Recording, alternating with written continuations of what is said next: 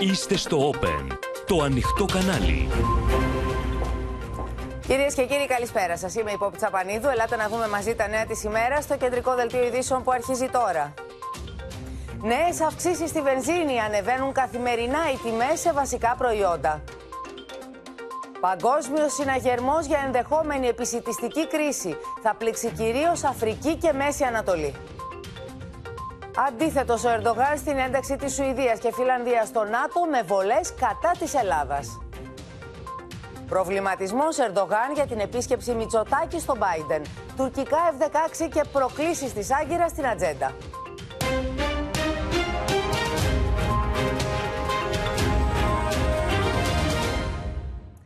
Αντιμέτωπη με μια επισιτιστική κρίση, κυρίες και κύριοι, βρίσκεται η παγκόσμια κοινότητα, καθώς 25 εκατομμύρια τόνοι εισιτηρών βρίσκονται μπλοκαρισμένα στην Ουκρανία με τους ισχυρούς της Δύσης να αναζητούν λύσεις για τη συνέχιση των εξαγωγών παρά τον πόλεμο που μένεται εκεί. Η επισιτιστική ασφάλεια απειλείται σε διάφορα μέρη του κόσμου. Η Γερμανίδα Μπέρμποκ μιλά για φαγητό που χρειάζονται στην Αφρική και τη Μέση Ανατολή. Οι διεθνείς τιμές των εισιτηρών εκτινάσσονται και ο Πούτιν επιτίθεται στη Δύση, ρίχνοντας εκεί την ευθύνη για το λοιμό που μπορεί να προκληθεί στις φτωχότερες χώρες. Παγκόσμια ανησυχία για το ενδεχόμενο επισιτιστικής κρίσης. Ο ρωσικός αποκλεισμός μπλοκάρει τις εξαγωγές εισιτηρών από την Ουκρανία και φέρνει το θέμα στο επίκεντρο των συζητήσεων των Υπουργών Εξωτερικών και των Υπουργών Γεωργίας της ομάδας G7 στη Γερμανία. Deswegen beraten wir heute gemeinsam darüber, wie wir die Getreideblockade, die von Russland ausgeübt wird, deblockieren können, wie wir das Getreide in die Welt. Il y a des initiatives qui vont être prises, qui seront, je pense, des initiatives de cohérence et de cohésion entre les différents acteurs pour permettre d'éviter les conséquences sur l'approvisionnement alimentaire de la crise ukrainienne et qui nous permettra aussi non seulement de remédier aux difficultés, mais de montrer que c'est bien l'agression Ρους contre l'Ukraine qui provoque la crise alimentaire mondiale. Έκκληση και από τον Άντονι Μπλίνκεν στη Ρωσία. Τη ζητά να σταματήσει τον αποκλεισμό της Μαύρης Θάλασσας και να επιτρέψει τις μεταφορές στα ουκρανικά λιμάνια που πολιορκεί. Η Ουκρανία είναι μια κρίσιμη πηγή γεωργικών προϊόντων και ένας βασικός κρίκος στην παγκόσμια αλυσίδα εφοδιασμού τροφίμων. Ο αποκλεισμός της Ρωσίας εμποδίζει αυτά τα αγαθά να φύγουν και απειλεί εκατομμύρια ανθρώπους σε όλο τον κόσμο με υποσιτισμό και πείνα. Ο αποκλεισμός που πρέπει να τελειώσει. Την ίδια ώρα, ο Ρώσος πρόεδρος εξαπέλυσε νέα επίθεση εναντίον της Δύσης, απειλώντας με λοιμό. Очевидно, что в силу объективных экономических законов продолжение санкционной одержимости, если позволено будет сказать, неминуемо приведет к сложнейшим, труднообратимым последствиям для Европейского Союза, для его граждан, а также для беднейших государств мира, которые уже сталкиваются с рисками голода.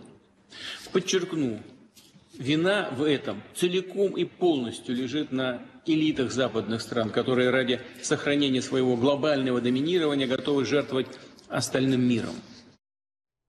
Η G7 λοιπόν συζητούν στη Γερμανία τρόπους αντιμετώπισης του αποκλεισμού των ουκρανικών εισιτηρών. Θα πάμε στις συνδέσεις μας με τον Παντελή Βαλασόπουλο από τη Γερμανία για να μας πει τι συζητάνε, τι σκέψεις υπάρχουν, τι προτίθενται να κάνουν, αλλά και με τον Θανάση Αβγερινό, ο οποίος θα μας μεταφέρει τη ρωσική ματιά στα πράγματα, γιατί ακούσαμε τον Πούτιν να κατηγορεί τη Δύση για τα όσα συμβαίνουν και την επισιτιστική αυτή κρίση. Ξεκινώντας με σένα, Παντελή.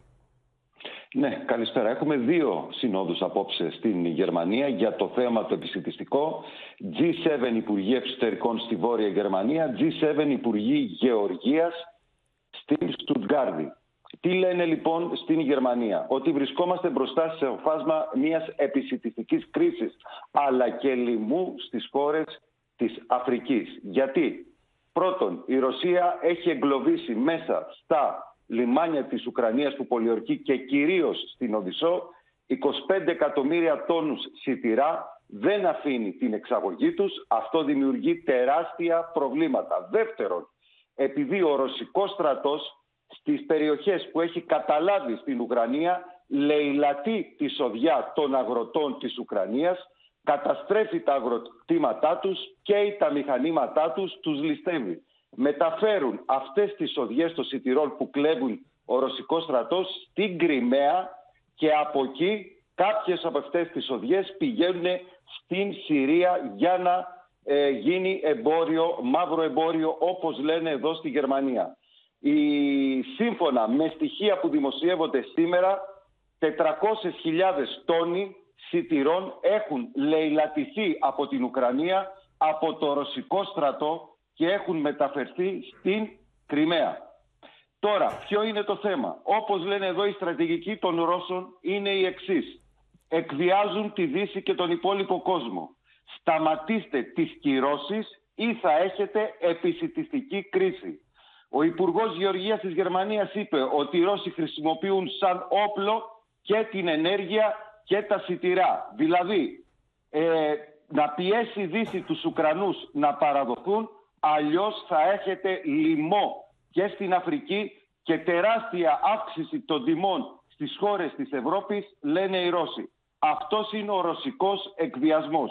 Όπως λένε συμβαίνει με την ενέργεια, που εκβιάζουν τη Δύση και τους υπόλοιπους, συμβαίνει και με τα σιτηρά. Μάλιστα. Υπάρχει κάποιο σχέδιο για το πώς μπορούν να προωθηθούν αυτοί οι 25 εκατομμύρια τόνοι σιτηρών? Ακριβώς. Εξετάζουν το ενδεχόμενο οι Ευρωπαίοι με τρένα ή με φορτηγά να πάρουν τα σιτηρά από τα λιμάνια της Ουκρανίας και να τα μεταφέρουν στον υπόλοιπο κόσμο. Το θέμα είναι ότι αυτό πρέπει να γίνει μέσα στις επόμενες 3 εβδομάδες. Από ό,τι καταλαβαίνουμε, αυτά τα σιτηρά δεν μπορούν να μείνουν και πάρα πολύ καιρό στις αποθήκες. Κινδυνεύουν να χαλάσουν. Θέλω να σου πω ότι ο κύριος Σόλτς, στο τηλεφώνημά του το σημερινό με τον κύριο Πούτιν, όπως λέει η καγκελαρία, κατηγόρησε τον Ρώσο πρόεδρο και τη Ρωσία ότι κρύβεται πίσω από αυτούς τους εκβιασμούς. Ήταν ένα τηλεφώνημα Σόλτς Πούτιν, όχι σε πολύ ήρεμο κλίμα από ό,τι καταλαβαίνουμε. Θα σε ευχαριστήσουμε πολύ και θα πάμε στο Θανάση Αυγερινό για να μας πει ο Θανάσης και για το περίφημο, την περίφημη ανάρτηση Μεντβέντεφ στα κοινωνικά δίκτυα, Θανάση, που περιγράφει το μέλλον μέσα από όλα αυτά που συμβαίνουν, τον πόλεμο, την επιστημιστική κρίση, με τα ρωσικά μάτια όμως, με τη ρωσική ματιά. Καλησπέρα από τον Ντονιέτσκ. Δεν βλέπω τι πλάνα δείχνεται. Πάντως όλα τα ρωσικά μέσα ενημέρωσης δείχνουν φορτηγά γεμάτα σιτηρά να κατευθύνονται προς την Πολωνία για να πληρωθούν, όπως λένε, τα όπλα και τα δάνεια που δίνει η Δύση στην Ουκρανία. Επομένως, ή το ένα συμβαίνει ή το άλλο. Το δεξί χέρι του Πούτιν τώρα, ο κύριος Μεντβέντεφ, πρώην πρόεδρος, πρώην πρωθυπουργός, νυν αντιπρόεδρος του Συμβουλίου Ασφαλείας της χώρας, προέβλεψε ότι οι κρίσεις θα είναι ούτε μία, ούτε δύο, αλλά πολλές. Θα είναι ενεργειακή, επισιτιστική, πιστωτική, μεταφορών. Και θα καταρρεύσει, λέει ο κύριος Μεντβέντεφ, η ιδέα του αμερικανοκεντρικού κόσμου όταν θα τελειώσει αυτή η σύγκρουση Ρωσίας-Δύσης, γιατί κατά τη Μόσχα δεν υπάρχει καμία αμφιβολία ότι περί αυτού πρόκειται. Θα καταστραφεί, λέει ο κύριος Μεντβέντεφ, μια σειρά πλανητικών αλυσίδων μεταφοράς προϊόντων. Πιθανότατα θα χρεοκοπήσουν αεροπορικές εταιρείες που μέχρι σήμερα πετούσαν πάνω από το έδαφος της Ρωσίας και τώρα δεν μπορούν να το εκμεταλλευτούν αυτό. Η Ρωσία είναι η μεγαλύτερη σε έκταση χώρα του κόσμου. Θα ενισχυθεί η ενεργειακή κρίση σε εκείνα τα κράτη, ειδικά τα οποία επέβαλαν κυρώσεις που πυροβολούν τα ίδια τους τα πόδια, λέει ο κύριος Μεντβέντεφ. Προφανώς αναφέρεται πρωτίστως στην Ευρωπαϊκή Ένωση. Θα συνεχιστεί η περαιτέρω αύξηση τιμών στα ορυκτά καύσιμα. Θα επιβραδυνθεί η ανάπτυξη της ψηφιακής οικονομίας και θα επέλθει ολοκληρωτική διεθνής επιστημιστική κρίση με προοπτική πείνα σε μεμονωμένα κράτη, λέει ο κ. Μεντβέντεφ. Προβλέπει και μια χρηματιστική συναλλαγματική κρίση λόγω της κατάρρευσης κάποιων νομισμάτων και του καλπάζοντος πληθωρισμού. Προβλέπει και την εμφάνιση νέων περιφερειακών πολεμικών συγκρούσεων, ακόμη και την αύξηση της δράσης της τρομοκρατίας, επειδή οι οργανώσεις αυτές αισθάνονται ότι έχουν το ελεύθερο τώρα που η Δύση έχει προσανατολιστεί με όλο της το ενδιαφέρον μόνο στην Ουκρανία. Θανάση, να σε ευχαριστήσουμε πολύ. Ένα θέμα λοιπόν είναι τα σιτηρά και η επισιτιστική κρίση. Ένα δεύτερο είναι τα καύσιμα, το οποίο μάλιστα είναι και νούμερο 1 πρόβλημα πλέον για τους καταναλωτές, με την τιμή της αμόλυβδης να κινείται καθημερινά από ρεκόρ σε ρεκόρ. Ήδη οι πρατηριούχοι αναμένουν νέο κύμα ανατιμήσεων μέσα στο Σαββατοκύριακο, το οποίο θα οδηγήσει σε αύξηση 5 ακόμη λεπτών του ευρώ στην τιμή της αμόλυβδης. Τα στοιχεία δείχνουν πως η ακρίβεια θα συνεχιστεί, με τις εισαγωγές πρώτων υλών σε βιομηχανία και γεωργία να ανεβάζουν το κόστος. Με σπασμένα τα φρένα συνεχίζεται η ξέφρενη πορεία ανατιμήσεων στα καύσιμα, με τους καταναλωτές να αδυνατούν πλέον να ακολουθήσουν τον παράζ ακρίβειας, στο οποίο σύμφωνα με τους πρατηριούχους θα προσθεθούν ακόμα 5 λεπτά το λίτρο μέχρι τη Δευτέρα. Το αποφεύγω. Δηλαδή παίρνω τα μέσα. Είναι το κόστος ένας ανασταλτικός παράγοντας? Φυσικά. Βγήκε και έβαλε καύσιμα βενζίνη, άμα είδαμε μεγάλη διαφορά. Την ώρα που η διεθνής τιμή του πετρελαίου σκαρφαλώνει για άλλη μια φορά πάνω από τα $110 το βαρέλι, η τιμή της αμόλυβδης και η πιο πολύ από όλα τους καταναλωτές. Στην Αττική η μέση τιμή έχει ξεπεράσει τα €2,16 το λίτρο, όπως και στη Θεσσαλονίκη. Στην Βρυτανία η τιμή της αμόλυβδης βρίσκεται στα €2,28, στις Κυκλάδες στα €2,37 και στην Αχαΐα η μέση τιμή είναι μια ανάσα πριν από τα €2,20 το λίτρο. Δικαιολογημένη, αδικαιολόγητη, είναι υπερβολική. Από την τσέπη μας τρώμε, για να πάμε τη δουλειά, να μην μείνουμε και άνεργοι. Είχαμε την καραντίνα 2 χρόνια καθόμαστε, τώρα μας είδε το πετρέλαιο. Δυστυχώς συνεχίζεται η αύξηση των τιμών των καυσίμων. Βλέπουμε ότι είναι ανωδική η πορεία του και δυστυχώς συνεχίζεται και η μείωση της κατανάλωσης. Στα νησιά το κόστος στα καύσιμα έχει ξεφύγει πέρα από κάθε λογική, με τους κατοίκους των περιοχών αυτών να αντιμετωπίζουν τιμές που φτάνουν και τα €2,5 το λίτρο η αμόλυβδη. Ο Υπουργός Ανάπτυξης Άβωνης Γεωργιάδης προανήγγειλε ελέγχους. Και στα νησιά που βλέπουν έχουν ξεφύγει οι τιμές, έχουμε στείλει ειδικά κλιμάκια της Δημαία εδώ και αρκετές μέρες για να δούμε ακριβώς, κυρίως γιατί κάποια πρατήρια φτάνουν στο 2,50 και κάποια πουλάνε στο 2,25. Το ακριβό ρεύμα, το ακριβό πετρέλαιο, τα ακριβά καύσιμα έχουν ονοματεπώνυμο και είναι τρόικα εσωτερικού. Την ίδια ώρα στα τρόφιμα συνεχίζεται τον παράζ ακρίβειας. Σύμφωνα με τα στοιχεία της Ελστάτ, το 12μηνο από τον περσινό Μάρτιο μέχρι φέτος, οι τιμές των παραγωγών αυξήθηκαν κατά 19,7% και το κόστος παραγωγής τους λόγω λιπασμάτων και ενέργειας κατά 26,5%. Γαλακτοκομικά, αλαντικά και κρέας θα οδηγήσουν το νέο κύμα ανατιμήσεων που έρχεται, σύμφωνα με στελέχη των σούπερ μάρκετ. Όταν θέλεις την εβδομάδα για σούπερ μάρκετ, κρέατα, ιχθυοπωλείο σε μια τετραμελή οικογένεια περίπου στα €200. Τα πρώτα ήταν τα πολύ 150. Αύξηση 34,6% καταγράφεται στις πρώτες ύλες της βιομηχανίας για το 12μηνο του Μαρτίου που πέρασε. Πρόκειται για αυξήσεις που θα περάσουν στην κατανάλωση το επόμενο διάστημα. Στο μεταξύ παίρνουν ακόμη μεγαλύτερη φωτιά τα καύσιμα, όσο η ισοτιμία ευρώ-δολαρίου πλησιάζει, είναι κοντά στο 1 τώρα αυτή τη στιγμή που μιλάμε, πλησιάζει τουλάχιστον κοντά στο 1. Ο Βασίλης Τσεκούρας είναι κοντά μας για να μας δείξεις λίγο και τη σχέση που υπάρχει μεταξύ ισοτιμίας και τελικής τιμής. Ναι, διότι όταν ακούμε ότι αυξάνεται η τιμή του πετρελαίου διεθνώς, κατευθείαν πηγαίνει το μυαλό μας ότι θα αυξηθεί αυτομάτως και η τιμή της βενζίνης. Δεν είναι ο μόνος παράγοντας. Ακριβώς. Είναι και η ισοτιμία του ευρώ με το δολάριο. Mm-hmm. Για παράδειγμα, στις αρχές του έτους, 1 ευρώ κόστιζε $1,13. Τότε το πετρέλαιο είχε $75,5 το βαρέλι και η μέση τιμή της βενζίνης στην Ελλάδα ήταν €1,74 το λίτρο. Κρατήστε την αυτή τη τιμή στις αρχές του 2022, λοιπόν, 1,746. Σήμερα, λοιπόν, η ισοτιμία του ευρώ με το δολάριο είναι στο 1,03. 1 ευρώ ισούται με $1,037. Το πετρέλαιο είναι στα $108 το βαρέλι και η μέση τιμή €2,191 το λίτρο. Επαναλαμβάνω, είναι η μέση τιμή, είναι πολύ μεγαλύτερες τιμές και κυρίως στα νησιά. Βλέπουμε τη διαφορά που έχει. Και να δούμε και το υποθετικό σενάριο. Τι θα συμβεί δηλαδή, αν τελικώς η ισοτιμία φτάσει στο 1. Αν δηλαδή ισχυροποιηθεί ακόμα περισσότερο το δολάριο και γίνει πιο αδύναμο το ευρώ. Τότε λοιπόν, ακόμα και αν η τιμή του πετρελαίου μείνει στα ακριβώς ίδια επίπεδα που είναι σήμερα, στα $108, τότε λοιπόν θα πάμε στα €2,24 το λίτρο, μέση τιμή, χωρίς να αλλάξει τίποτα, χωρίς να ανέβει η τιμή του πετρελαίου ή να πέσει. Θα αυξηθεί λοιπόν από τα €2,19 στα €2,24. Άρα στα νησιά μπορεί να πάει πολύ πάνω από τα €2,5. Να σε ευχαριστήσουμε πάρα πολύ. Η Ελλάδα στο μεταξύ έχει την 3η ακριβότερη βενζίνη στην Ευρώπη, αλλά και την ακριβότερη σε σχέση με όλες τις γειτονικές της χώρες. Στη Βόρεια Μακεδονία η αμόλυβδη πωλείται φθηνότερα €70 το λίτρο, με αποτέλεσμα καθημερινά πάρα πολλοί κάτοικοι στη Βόρεια Ελλάδα να περνούν τα σύνορα για να γεμίσουν τα ρεζερβουάρ τους και να κάνουν και τις αγορές τους στα τοπικά σούπερ μάρκετ. Μας αναγκάζουν, ερχόμαστε, κάνουμε τις δουλειές μας, να γεμίζουμε το ρεζερβουάρ μας και να γυρνάμε πίσω. Άνθρωποι κάθε ηλικίας από διάφορες περιοχές της Βόρειας Ελλάδας περνούν τα σύνορα λόγω τιμής. Στη βενζίνη είναι κάπου 70 με 80 λεπτά διαφορά.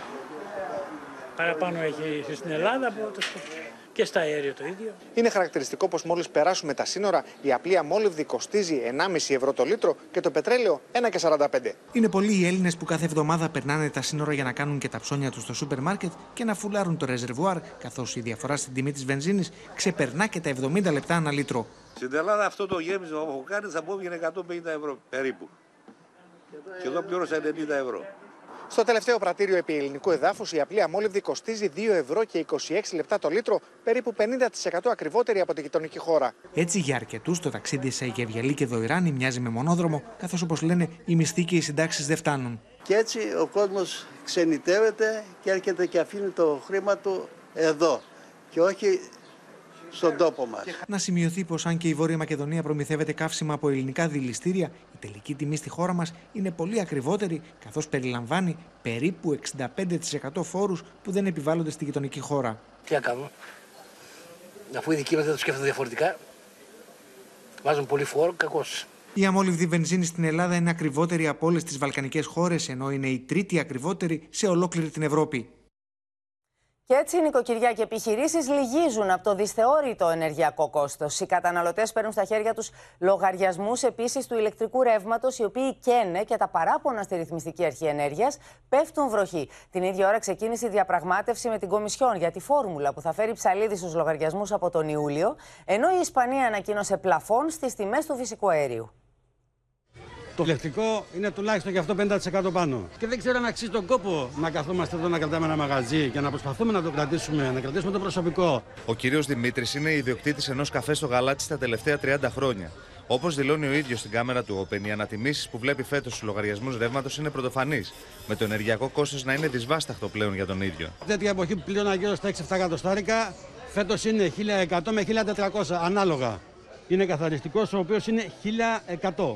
Ενός μήνα. Στη δίνη της ενεργειακής ακρίβειας, νοικοκυριά και επιχειρήσεις, με πολλούς καταναλωτές να μην μπορούν να ανταπεξέλθουν στα τσουκτερά τιμολόγια. Εγώ είμαι με μια αναπηρική σύνταξη που προσπαθώ να κρατήσω, παιδιά, τρία σπίτια στην ουσία, γιατί τα εγγόνια χωρίς δουλειά. Ο γιος με προβλήματα υγείας. Τα παράπονα καταναλωτών για τους λογαριασμούς ηλεκτρικής ενέργειας στην ηλεκτρονική πλατφόρμα παραπώνων της Ρυθμιστικής Αρχής Ενέργειας πέφτουν βροχή. Το ένα δεν μου ήρθε 300 ευρώ. Και ο καθαριστικός μου ήρθε 530. Δεν έρχονται πάνω από 100. Από τον περασμένο Σεπτέμβριο μέχρι και τις 8 Μαΐου, σχεδόν 5.500 καταναλωτές υπέβαλαν παράπονα στην πλατφόρμα, με πάνω από το 50% να αφορούν τους λογαριασμούς ρεύματος. Πάνω από 1.200 αιτήματα αφορούν αμφισβήτηση χρεών, 560 τη ρήτρα αναπροσαρμογής και σχεδόν 1.000 αιτήματα τους όρους της σύμβασης και ανεπαρκή ενημέρωση για τιμές και χρεώσεις. 230 € στο λογαριασμό παραπάνω. Διαφορά είχα γύρω στα 400 € από πέρυσι μέχρι φέτος. Μέσα σε αυτό το περιβάλλον, η Ελλάδα παρουσίασε τις προάλλες με τηλεδιάσκεψη στην Κομισιόν το μηχανισμό που θέλει να εφαρμόσει από τον Ιούλιο για να μπει πλαφόν στη χονδρική τιμή του ρεύματος. Ήταν η πρώτη κουβέντα και οι πληροφορίες αναφέρουν πως τα στελέχη της Γενικής Διεύθυνσης Ενέργειας θα επανέλθουν στις αρχές της επόμενης εβδομάδας με σχόλια και ερωτήματα. Στο μεταξύ, η Ισπανία ανακοίνωσε σήμερα ότι θέτει προσωρινό πλαφόν στο φυσικό αέριο. Me gustaría subrayar que lo que está haciendo España con esta decisión es liderar también un cambio estructural en la política energética europea. Ο Υπουργός Ενέργειας Κώστας Κρέκας επισκέφθηκε σήμερα την Αλβανία, όπου και συζήτησε την ενεργειακή συνεργασία των δύο χωρών στο μέτωπο του φυσικού αερίου και της ηλεκτρικής ενέργειας. Στο μεταξύ, και υπό τις ρωσικές των ρωσικών απειλών οι εξελίξεις τρέχουν και ο Ταγίπ Ερντογάν ρίχνει λάδι στη φωτιά, καθώς αφήνει ανοιχτό το ενδεχόμενο να ασκήσει βέτο σε μια πιθανή ένταξη Φινλανδίας και Σουηδίας στο ΝΑΤΟ. Δεν διστάζει μάλιστα να επιτεθεί στην Ελλάδα, μιλώντας για λάθος την ένταξη της χώρας μας στο στρατιωτικό σκέλος της Νατοϊκής Συμμαχίας. Η Ρωσία εκτοξεύει νέες απειλές εναντίον της Φινλανδίας και της Σουηδίας και ο αναπληρωτής πρέσβης της Ρωσίας στον ΟΗΕ αναφέρεται και πάλι στα πυρηνικά όπλα. Θα τα δούμε όλα αναλυτικά με τους συναδέλφους. Μαρία Αρώνη από τις Βρυξέλλες, και εκεί αναμένονται αποφάσεις. Θα μας τα μεταφέρει σε λίγο η Μαρία. Η Ελευθερία Σπυράκη είναι στην Οδυσσό. Είναι το λιμάνι το οποίο πασχίζουν να κρατήσουν οι δυτικοί, προκειμένου να μπορέσουν να προωθήσουν, καταρχάς να κρατήσουν τα σιτηρά που είναι συγκεντρωμένα εκεί και να τα προωθήσουν στον υπόλοιπο κόσμο. Ο Παντελής Βαλασόπουλος από τη Γερμανία, η Αδαμαντία Λιόλιου από το Κίεβο. Πρώτα όμως, πριν πάμε στους συναδέλφους, να παρακολουθήσουμε το ρεπορτάζ με τις τελευταίες καυτές εξελίξεις. Με την Φινλανδία να βρίσκεται ένα βήμα πριν την υποβολή αιτήματος για ένταξη στο ΝΑΤΟ, ο Ταγίπ Ερντογάν προειδοποιεί πως η χώρα του μπορεί να ασκήσει βέτο. Το ίδιο ισχύει και με τη Σουηδία, με τον Τούρκο πρόεδρο να κατηγορεί τη Στοκχόλμη πως υποθάλπει Κούρδους του ΠΚΚ. Μάλιστα, δεν δίστασε με προκλητικό τρόπο να συνδέσει με το συγκεκριμένο θέμα και την Ελλάδα, υποστηρίζοντας πως ήταν λάθος η ένταξη της χώρας μας στο στρατιωτικό σκέλος της συμμαχίας το 1980. Çünkü daha önce Yunanistan'la ilgili NATO konusunda bir yanlış yaptılar bizden önceki yönetimler ve Yunanistan'ın Türkiye'ye karşı NATO'yu da arkasına alarak takındığı tavrı biliyorsunuz. bu konuda ikinci bir yanlışı Türkiye olarak işlemek istemiyoruz. Η Ρωσία συνεχίζει να εξαπολύει απειλές σε καθημερινή βάση, αφήνοντας το ενδεχόμενο χρήσης πυρηνικών όπλων πάνω στο τραπέζι.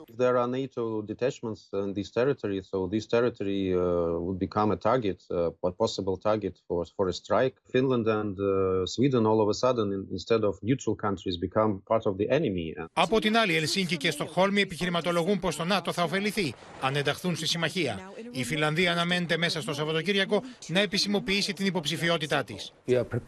In these kind of times for everything, traditional military threats, violation of the airspace, violation of the maritime space and so forth. Στην Ουάσιγκτον, ο Λευκός Οίκος στέκεται στο πλευρό της Φινλανδίας και της Σουηδίας που βρίσκονται μπροστά σε κομβικές αποφάσεις. The United States would support a NATO application by Finland and or Sweden should they choose to apply. We of course will respect whatever decision they make. Η παγκόσμια ασφάλεια απειλείται από τη Ρωσία, χώρα με πυρηνικά όπλα, διεμήνυσε ο επικεφαλής του Ευρωπαϊκού Συμβουλίου, Σαρλ Μισέλ, σε μια συμβολική επίσκεψη στη Χειροσίμα. Η απάντηση προς την Ευρωπαϊκή Ένωση ήρθε από το Ρώσο Υπουργό Εξωτερικών.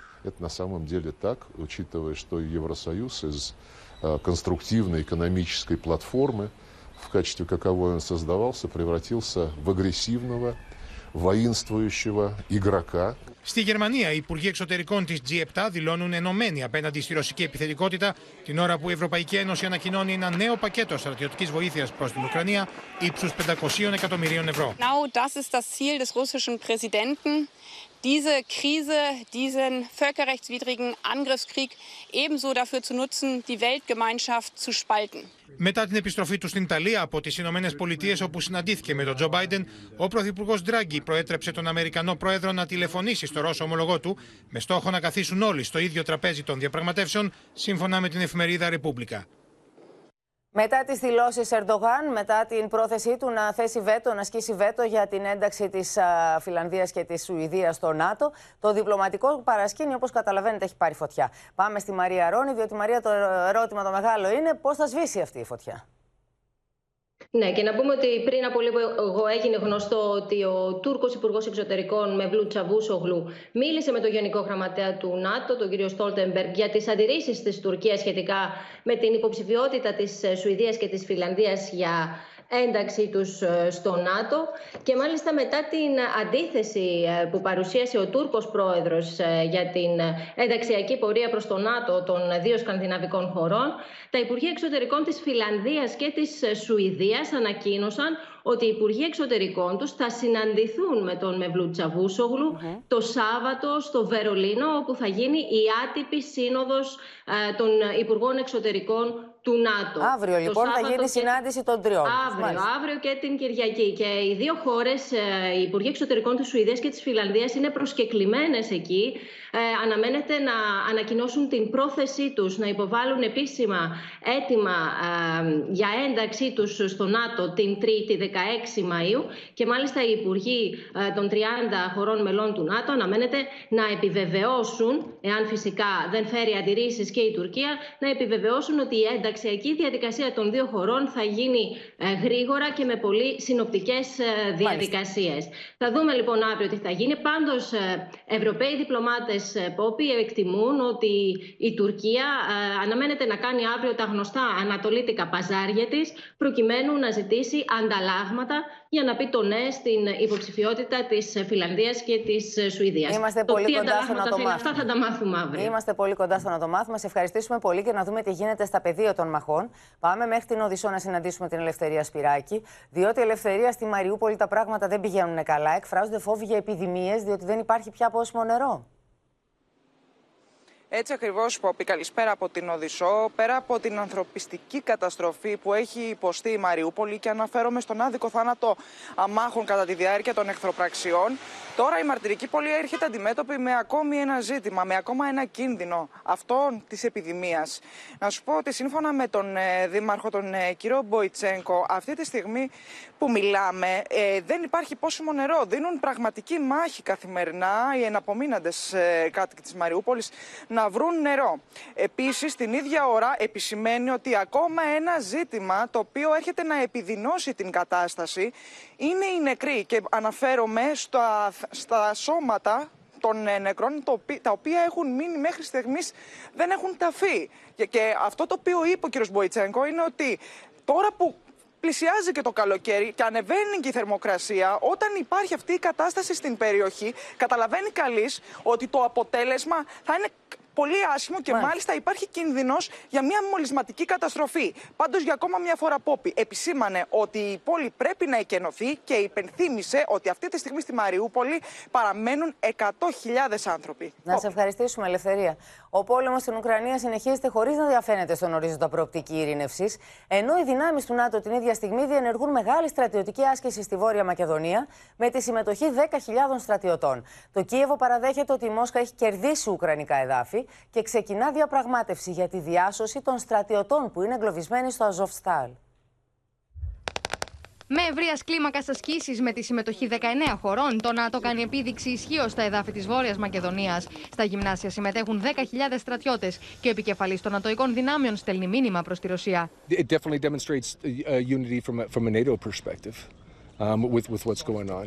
Και όσο οι νατοϊκές δυνάμεις ελέγχουν τη στρατιωτική τους ετοιμότητα, το ρωσικό πρακτορείο ειδήσεων δίνει στη δημοσιότητα βίντεο με τσετσένους μαχητές των ειδικών δυνάμεων Αχμάτ στην περιοχή του Λουχάνσκ. Στόχος τους το εργοστάσιο Ζάρια στο Ρουμπίζνιε.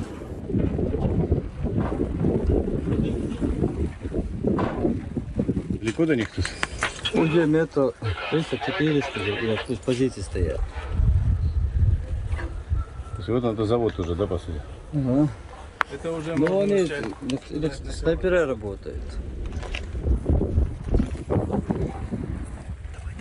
Двигаемся дальше.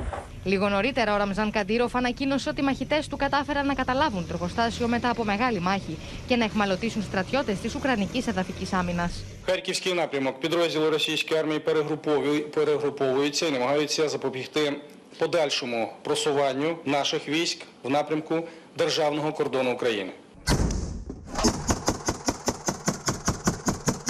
Η εκπρόσωπος του Ουκρανικού Υπουργείου Άμυνας αποκαλύπτει ότι οι διαπραγματεύσεις με τη ρωσική πλευρά για την απομάκρυνση των τραυματισμένων στρατιωτικών από τη χαλιβουργή Αζοφστάλ είναι εξαιρετικά δύσκολες. Το Γενικό Επιτελείο Στρατού της Ουκρανίας αναγνωρίζει ότι οι δυνάμεις της Μόσχας έχουν κερδίσει εδάφη στον Ντονμπάς, ενώ κλιμακώνουν τις επιθέσεις τους στην περιοχή.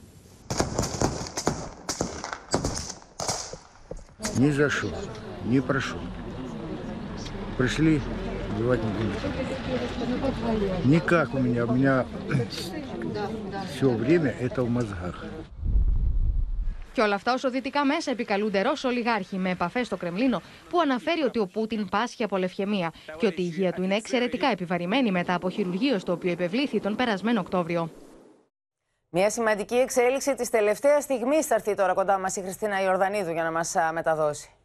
Ο Υπουργός Άμυνας των Ηνωμένων Πολιτειών, ο κ. Λόιντ Όστιν, είχε τηλεφωνική επικοινωνία με το Ρώσο ομόλογό του Πόπη και ζήτησε κατάπαυση του πυρός. Να πούμε ότι το Πεντάγωνο σημείωσε ότι είχαν επικοινωνήσουν οι δυο τους από τις 18 Φεβρουαρίου. Είναι η πρώτη φορά λοιπόν από την έναρξη του πολέμου που ο Ρώσος με τον Αμερικανό Υπουργό Άμυνας, Υπουργοί Άμυνας, επικοινωνούν μεταξύ τους.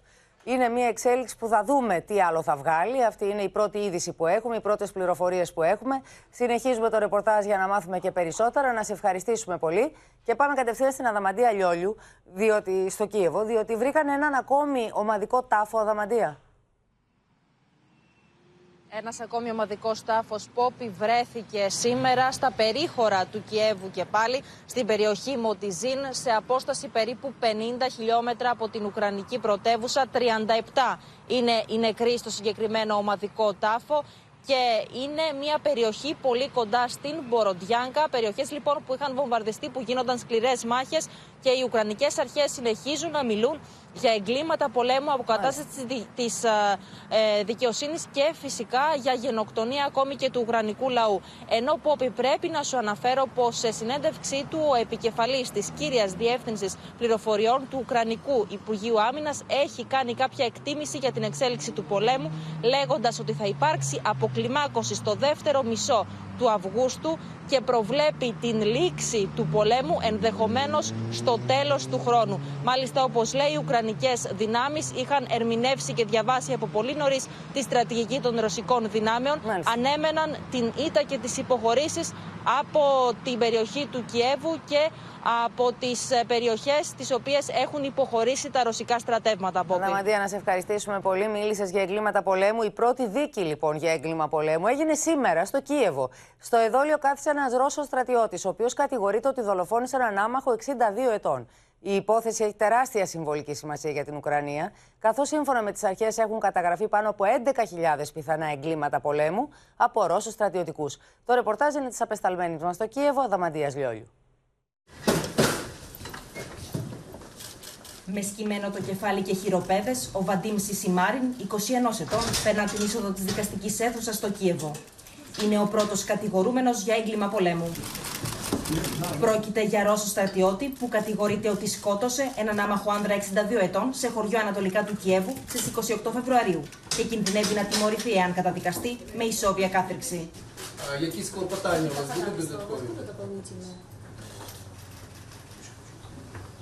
Φέρεται να πυροβόλησε από το ανοιχτό παράθυρο του αυτοκινήτου με ένα καλάσνικο φτωνά οπλοκάτοικο που οδηγούσε το ποδήλατό του στο κεφάλι. Повертаємось до попередньої відповіді. Я не можу наразі коментувати це питання. Це буде вже озвучено моїм самим підзахисним. Η υπόθεση έχει υψηλή συμβολική σημασία, με την κυβέρνηση του Κιέβου να έχει κατηγορήσει τη Ρωσία για ομότητες και βαρβαρότητα σε βάρος αμάχων κατά τη διάρκεια του πολέμου. Εν τω μεταξύ, η έρευνα της Αγγελίας της Ουκρανίας για εγκλήματα πολέμου συνεχίζεται. Μέχρι τώρα, 11.239 εγκλήματα πολέμου έχουν καταγραφεί και αφορούν την παραβίαση των νόμων του πολέμου, τον προσχεδιασμό και την άναξη ενός επιθετικού πολέμου και την προπαγάνδα. Ενώ 5.360 είναι τα καταγεγραμμένα εγκλήματα κατά της εθνικής ασφάλειας. Про вчинення геноциду стосовно українського народу з боку Російської Федерації, де питання розглядається більш глобально. Таких обвинувачених, як Шишимарін, наразі є десятки. Кримінальні провадження щодо усіх них найближчим часом будуть скеровуватися до суду та будуть розглядатися. Η εκδίκαση της υπόθεσης θα συνεχιστεί στις 18 Μαΐου, ενώ σύμφωνα με πληροφορίες δεν αποκλείεται ακόμη και η ανταλλαγή του κατηγορουμένου με Ουκρανό αιχμάλωτο. Στη συνάντηση Μπάιντεν-Μητσοτάκη στο Λευκό Οίκο, αλλά και στην ομιλία του Πρωθυπουργού στο Κογκρέσο πέφτουν όλα τα βλέμματα, καθώς η Αθήνα όχι μόνο καταγγέλει τις τουρκικές προκλήσεις, αλλά επιδιώκει να αποτρέψει την αλλαγή συσχετισμών υπέρ της Τουρκίας στο στρατιωτικό επίπεδο. Τις τουρκικές προκλήσεις σε πρώτο πλάνο θέτει η Αθήνα, με τον Υπουργό Εξωτερικών να ενημερώνει για τις υπερπτήσεις και τις παραβιάσεις στο Αιγαίο τον ομολογό του Μπαχρέιν που επισκέπτεται την Αθήνα. Θα σε ενημερώσω για τα θέματα που αφορούν το Αιγαίο, τις προκλήσεις που αντιμετωπίζουμε, τις υπερπτήσεις πάνω από τα νησιά μας, σε μια στιγμή που η ανθρωπότητα έχει στραμμένη την προσοχή της στην Ουκρανία. Μετά την κύρωση της Ελληνοαμερικανικής Συμφωνίας, όλα τα βλέμματα στρέφονται πλέον στο Λευκό Οίκο και τη συνάντηση Biden-Μητσοτάκη. Ο Έλληνας Πρωθυπουργός θα θέσει όλα τα θέματα σε σχέση με τις προκλήσεις της Τουρκίας. Θα τεθεί το ζήτημα της τουρκικής προκλητικότητας. Άλλωστε, ο Κυριάκος Μητσοτάκης έχει ήδη θέσει το θέμα των τουρκικών υπερπτήσεων πάνω από τον ελληνικό έδαφος και ως ζήτημα που υπονομεύει και θέτει σε κίνδυνο τη συνοχή του ΝΑΤΟ σε μια εποχή που απαιτείται σταθερότητα. Το βλέμμα στην επίσκεψη Μητσοτάκη έχει στραμμένο και η Τουρκία.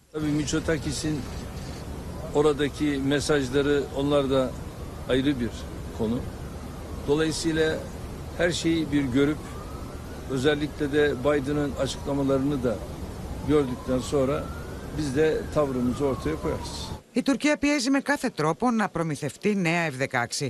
Η αποβολή της από τα F-35 και η αγορά των Ραφάλ από την Ελλάδα άλλαξε τους συσχετισμούς στο Αιγαίο. Γι' αυτό στέλνει στην Αμερική τον Τσαβούσογλου, αλλά και το δεξί χέρι του Ερντογάν, Ιμπραήμ Καλίν.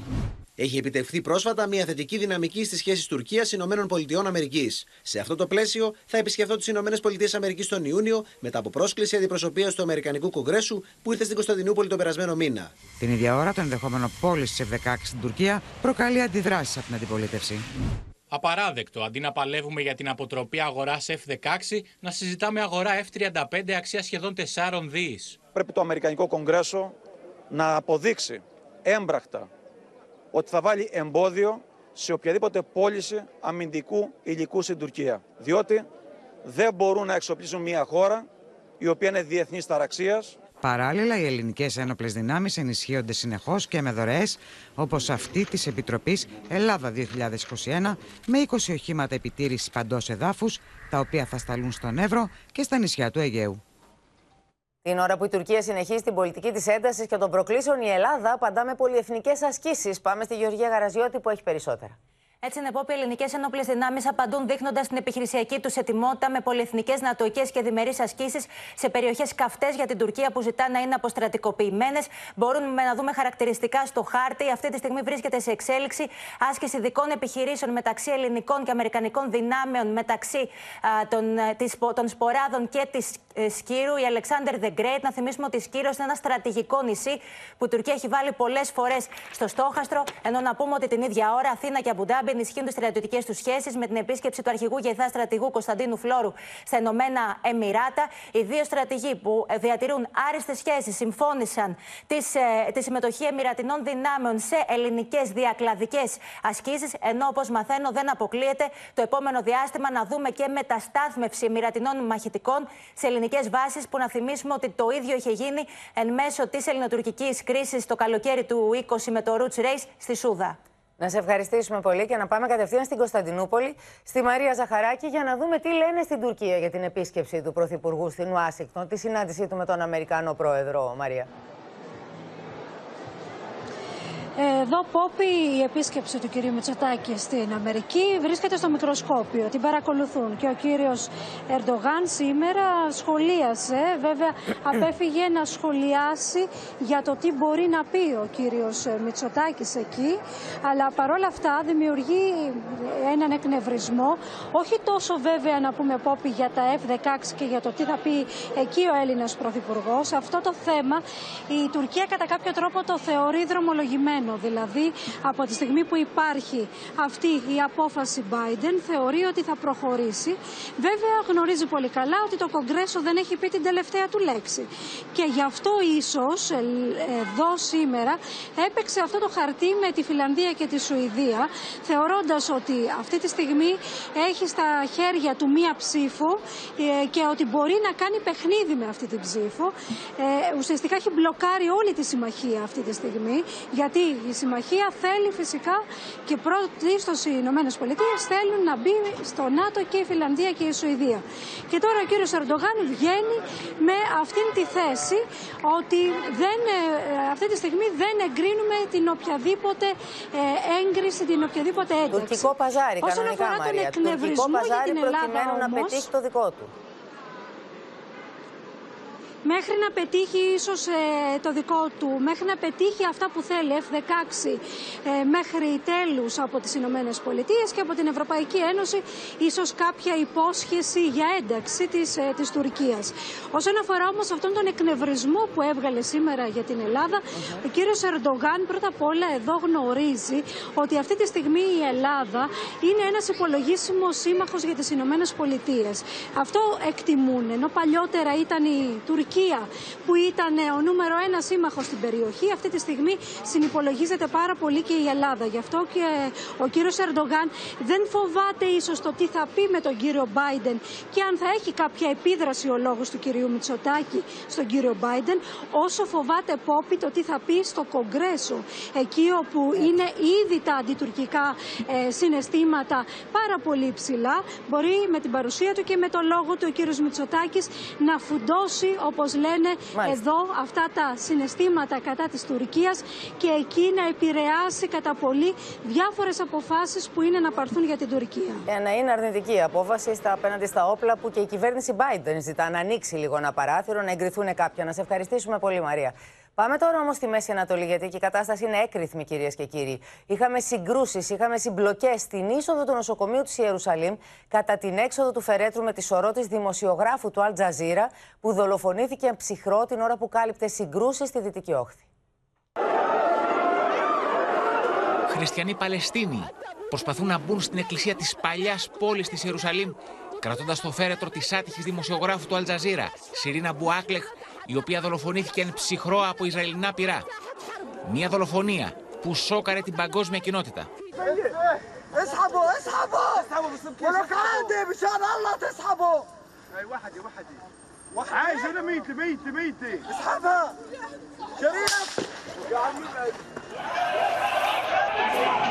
Οι Ισραηλινές δυνάμεις προσπαθούν να διαλύσουν το πλήθος, χτυπώντας το με γκλόμπ, πυροδοτώντας με αυτόν τον τρόπο την ένταση. Ο δημοσιογράφος του Αλ Τζαζίρα μένει άναυδος με αυτά τα οποία συμβαίνουν. What are they expecting now? This is unbelievable. Unbelievable. Η παλιά πόλη της Ιερουσαλήμ θυμίζει εμπόλεμη ζώνη. Σκηνές χάους επικρατούν στην περιοχή. Οι Παλαιστίνοι καταφέρουν να μπουν στον ιερό ναό της παλιάς πόλης. Η εκκλησία στην παλιά πόλη της Ιερουσαλήμ είναι κατάμεστη από τους ανθρώπους οι οποίοι συγκεντρώθηκαν για να πούν το τελευταίο αντίο στην άτυχη δημοσιογράφο. Ο κόσμος ξεσπάει σε χειροκροτήματα όταν το φέρετρο μπαίνει στον ιερό ναό. Ο θάνατος της Σιρίν Άμπου Άκλεχ προκάλεσε κύμα θλίψης και οργής στα παλαιστινιακά εδάφη αλλά και στον αραβικό κόσμο. Στη διάρκεια της θεσινής τελετής υποδοχής της ορούς της Ραμάλα, ο Παλαιστίνιος πρόεδρος Μαχμούντ Αμπάς δήλωσε πως θεωρεί τις Ισραηλινές αρχές αποκλειστικά υπεύθυνες για το θάνατο της άτυχης δημοσιογράφου.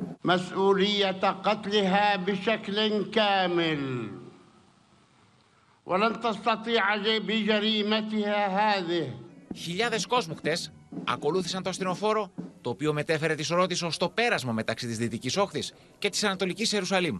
Οι Παλαιστίνοι για αντίπεινα σκότωσαν Ισραηλινό στρατιώτη στην περιοχή όπου δολοφονήθηκε εν ψυχρό η δημοσιογράφος. Η κατάσταση εκεί μυρίζει μπαρούτι, αλλά να επιστρέψουμε πίσω στην εσωτερική δισογραφία. Είχαμε υψηλή συμμετοχή των πολιτών στις εσωκομματικές εκλογές του ΣΥΡΙΖΑ για εκλογή Προέδρου από τη βάση επιδιώκει ο Αλέξης Τσίπρας, ο οποίος προσδίδει ήδη αντικυβερνητικό μήνυμα σε αυτή την ψήφο. Στις εθνικές εκλογές του 2023 θα δούμε τι θέλουν οι πολίτες, απαντά η κυβέρνηση. Αυτή την Κυριακή στείλουμε, κύριε Σκάλτες, όλη την Ελλάδα. Σε ψήφο αποδοκιμασίας προς την κυβέρνηση θέλει να μετατρέψει τη συμμετοχή στις ισοκομματικές εκλογές της Κυριακής για την ανάδειξη Προέδρου από τη βάση ο Αλέξης Τσίπρας, ο οποίος από την Άρτα κάλεσε τους πολίτες να στείλουν μήνυμα στο Μαξίμου. Τα 1000 εκλογικά τμήματα να γίνουν 1000 ταχυδρομεία, μέσα από τα οποία οι πολίτες θα στείλουν συστημένο το λογαριασμό σε αυτόν που μας οδήγησε σήμερα εδώ, στο Μαξίμου και στο Πρωτοβουλίο. Όταν γίνουν εκλογές το 2023 θα έχουμε όλοι μας τη δυνατότητα και την ευκαιρία να δούμε ποιος από τους δύο ερμηνεύει την κοινωνία και τη στάση στην κοινωνία σωστά. Την ίδια ώρα ο πρόεδρος του ΣΥΡΙΖΑ υποστηρίζει ότι το ΠΑΣΟΚ στάθηκε στην ίδια όχθη με τη Νέα Δημοκρατία στη Βουλή, εγκαταλείποντας τη γραμμή του Ανδρέα Παπανδρέου. Τι σχέση έχει το σημερινό κοινάλ με τον Ανδρέα Παπανδρέου? Ψηφίσαν μια συμφωνία που τα δίνει όλα και δεν παίρνει τίποτα. Δεν αρκεί να έχεις τα σύμβολα. Κρίνεσαι καθημερινά και στην πράξη. Εμείς μέσα στις ευθύνες στηρίξαμε αυτή τη συμφωνία, όπως στηρίξαμε και τη συμφωνία με τη Γαλλία, την αμυντική συμφωνία με τη Γαλλία. Γιατί πάνω απ' όλα μας ενδιαφέρει να θωρακίσουμε τα εθνικά μας συμφέροντα. Σύμπλευση Νέας Δημοκρατίας, ΣΥΡΙΖΑ και ΠΑΣΟΚ βλέπει ο Δημήτρης Κουτσούμπας. Η συνένεση της Νέας Δημοκρατίας, του ΣΥΡΙΖΑ, του Κινάλ, βγάζει μάτι. Γι' αυτό όλο ξερογλύφονται μεταξύ τους για τα μετακλογικά σενάρια. Από το βήμα του συνεδρίου του ΜέΡΑ25, ο Γιάννης Βαρουφάκης έθεσε την προϋπόθεση για προοδευτική συγκυβέρνηση με την Κουμουνδούρου. Ενδιαφέρεται ο ΣΥΡΙΖΑ για συγκυβέρνηση με εμάς? Θα πρέπει να μας πούν πού διαφωνούν με τις 7 συν 1 τομές του ΜέΡΑ25. Δεν τους αρέσουν να προδίδουν άλλες. Και αυτό να γίνει πρώτων εκλογών. Έχουμε και εξέλιξη για την υπόθεση Νοβάρτης. Ο Υπουργός Υγείας καταθέτει αγωγή κατά της Νοβάρτης για βλάβη του ελληνικού δημοσίου μετά τη σχετική γνωμοδότηση του Νομικού Συμβουλίου του κράτους. Πάμε στη Δέσποινα Βλεπάκη που έχει περισσότερα. Το ελληνικό δημόσιο, Πόπη, θα διεκδικήσει αποζημίωση από την εταιρεία Νοβάρτης για παράνομες πρακτικές και μάλιστα σύμφωνα με το πρακτικό του Νομικού Συμβουλίου του κράτους έχει δοθεί εντολή για σύστραση Επιτροπής Διαπραγμάτευσης, εντολή για διορισμό δικηγορικής εταιρείας στις ΗΠΑ για την προάσπιση των ελληνικών συμφερόντων, αλλά και εντολή για αγωγή εδώ, στα ελληνικά δικαστήρια. Οι πληροφορίες κάνουν λόγο ότι θα υπάρχει απέτηση του ποσού άνω των 200 εκατομμυρίων ευρώ, όσα δηλαδή κέρδισε τελικά η Αμερικανική κυβέρνηση, ενώ μου λένε πηγές μου ότι σε περίπτωση που αποδειχτεί ότι υπάρχει ηθική βλάβη και ζημία, είναι πολύ πιθανό να προχωρήσουν και σε επόμενη αγωγή. Μάλιστα, να σε ευχαριστήσουμε πολύ. Σημαντική εξέλιξη είχαμε και στην πολύκροτη υπόθεση της Πάτρας που συγκλονίζει τη χώρα. Βγήκε το πόρισμα των ιατροδικαστών για το θάνατο της Τζορτζίνας και πάμε στη Μέρη Γίγου να ακούσουμε τι λέει το πόρισμα, πού οφείλεται το θάνατος της μικρής Μέρη. Η δηλητηρίαση Πόπη οφείλεται στην κεταμίνη, η οποία χορηγήθηκε ενδοφλέβεια και σε τεράστια ποσότητα. Αυτό προκύπτει από το επίσημο πόρισμα του ιατροδικαστή Σωτήρη Μπουζιάννη. Στην τοξικολογική έκθεση διαπιστώθηκε η παρουσία κεταμίνης τετραπλάσια σε ποσότητα από αυτή που είναι ικανή για να σκοτώσει έναν άνθρωπο. Ο θάνατος της Τζορτζίνας επήλθε μέσα σε 10 λεπτά. Ο ιατροδικαστής στο πόρισμά του συστήνει να γίνει εκταφή στο παιδί, έτσι ώστε να μην χαθεί άλλος πολύτιμος χρόνος, για να πάρουν δείγμα από τρίχες και να εξεταστεί αν πριν από, από τη μοιραία δόση έχει δοθεί και στο παρελθόν κεταμίνη ή και κάποια άλλη ουσία. Να σε ευχαριστήσουμε πολύ. Η οικογένεια της αδικοχαμένης Ελένης στο Παλούδι αναζητά τη δικαίωση μετά τη φρικτή δολοφονία της κόρης τους και τον ομαδικό βιασμό της στη Ρόδο από τους δύο κατηγορούμενους. Η μητέρα της φοιτήτριας, η κυρία Κούλα το Παλούδι, ζητάει ένα αυστηρότερο πλαίσιο για την έκτηση των ισοβίων, ενώ ο πατέρας της χαρακτηρίζει στιγμιαία δικαίωση την πρόταση της εισαγγελέως για ενοχή και των δύο κατηγορουμένων για τη δολοφονία της κόρης τους.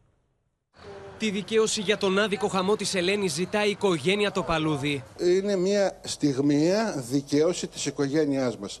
Αλλά θα έλεγα ότι θα είναι και μια δικαίωση όλων αυτών των οικογενειών που έχουν χάσει έτσι αποτρόπια τα παιδιά τους. Κανείς δεν νοιάζεται.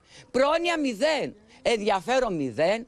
Οικονομική βοήθεια μηδέν. Φτάνει πια. Για όλους που μας κυβερνούν, τα παιδιά αυτά είναι αριθμοί. Εδώ και τώρα συνάντηση με τον Πρωθυπουργό και με τους αρχηγούς των κομμάτων. Μία ημέρα μετά την εισαγγελική πρόταση για την καταδίκη και των δύο κατηγορουμένων για τον ομαδικό βιασμό και την άγρια δολοφονία της νεαρής φοιτήτριας, η μητέρα της ζητά από την πολιτεία εκ μέρους όλων των γονιών που έχασαν με παρόμοιο τρόπο τα παιδιά τους να επανεξετάσει τις ποινές για τους δολοφόνους. Να αλλάξουν τους νόμους.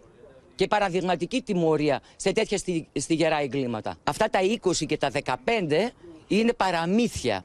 Δεν ισχύουν στην πραγματικότητα.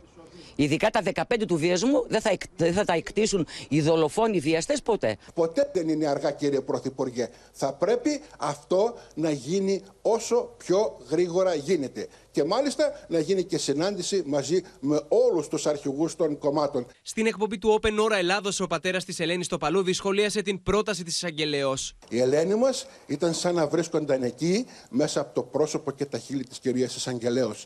Η δίκη θα συνεχιστεί την Τετάρτη με τις αγορεύσεις των συνηγόρων υπεράσπισης, ενώ στη συνέχεια αναμένεται η απόφαση του δικαστηρίου.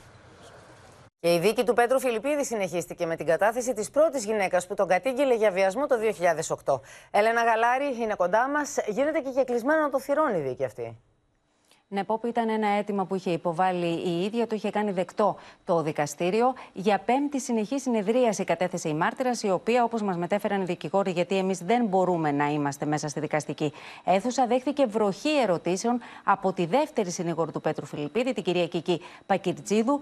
Να σας πω ότι υπήρχε και ένταση, όπως πληροφορηθήκαμε, την ώρα που η κυρία Πακυρτζίδου έθετε τα ερωτήματά της. Ανέβηκαν οι τόνοι, με αποτέλεσμα το δικαστήριο να διακόψει για λίγα λεπτά και μέχρι να ηρεμήσουν τα πνεύματα. Έξω από τη δικαστική αίθουσα βρισκόταν η δεύτερη γυναίκα που τον καταγγέλει για απόπειρα βιασμού το 2010. Λόγω της έντονης συναισθηματικής φόρτισης ξέσπασε σε κλάματα.